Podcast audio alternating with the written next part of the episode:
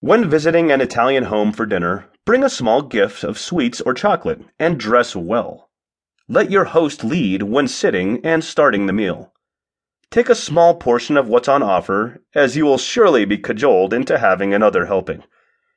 If you do not want more wine, leave your glass full so it cannot be refilled. People Italian people are warm and welcoming. No matter where you travel in Italy, you will come across helpful, courteous, and friendly people. It's the sort of warm that makes you feel comfortable, which is such a nice feeling if you are new to a place. Italians love to relax in their free time, and they also love to celebrate and socialize with friends and family. Throughout the country, most places are closed during the afternoon, the reason being that most Italians' main meal of the day is lunch. They will close up shop to enjoy a one to two hour lunch consisting of two to three courses. Anyone would need a siesta after all that food.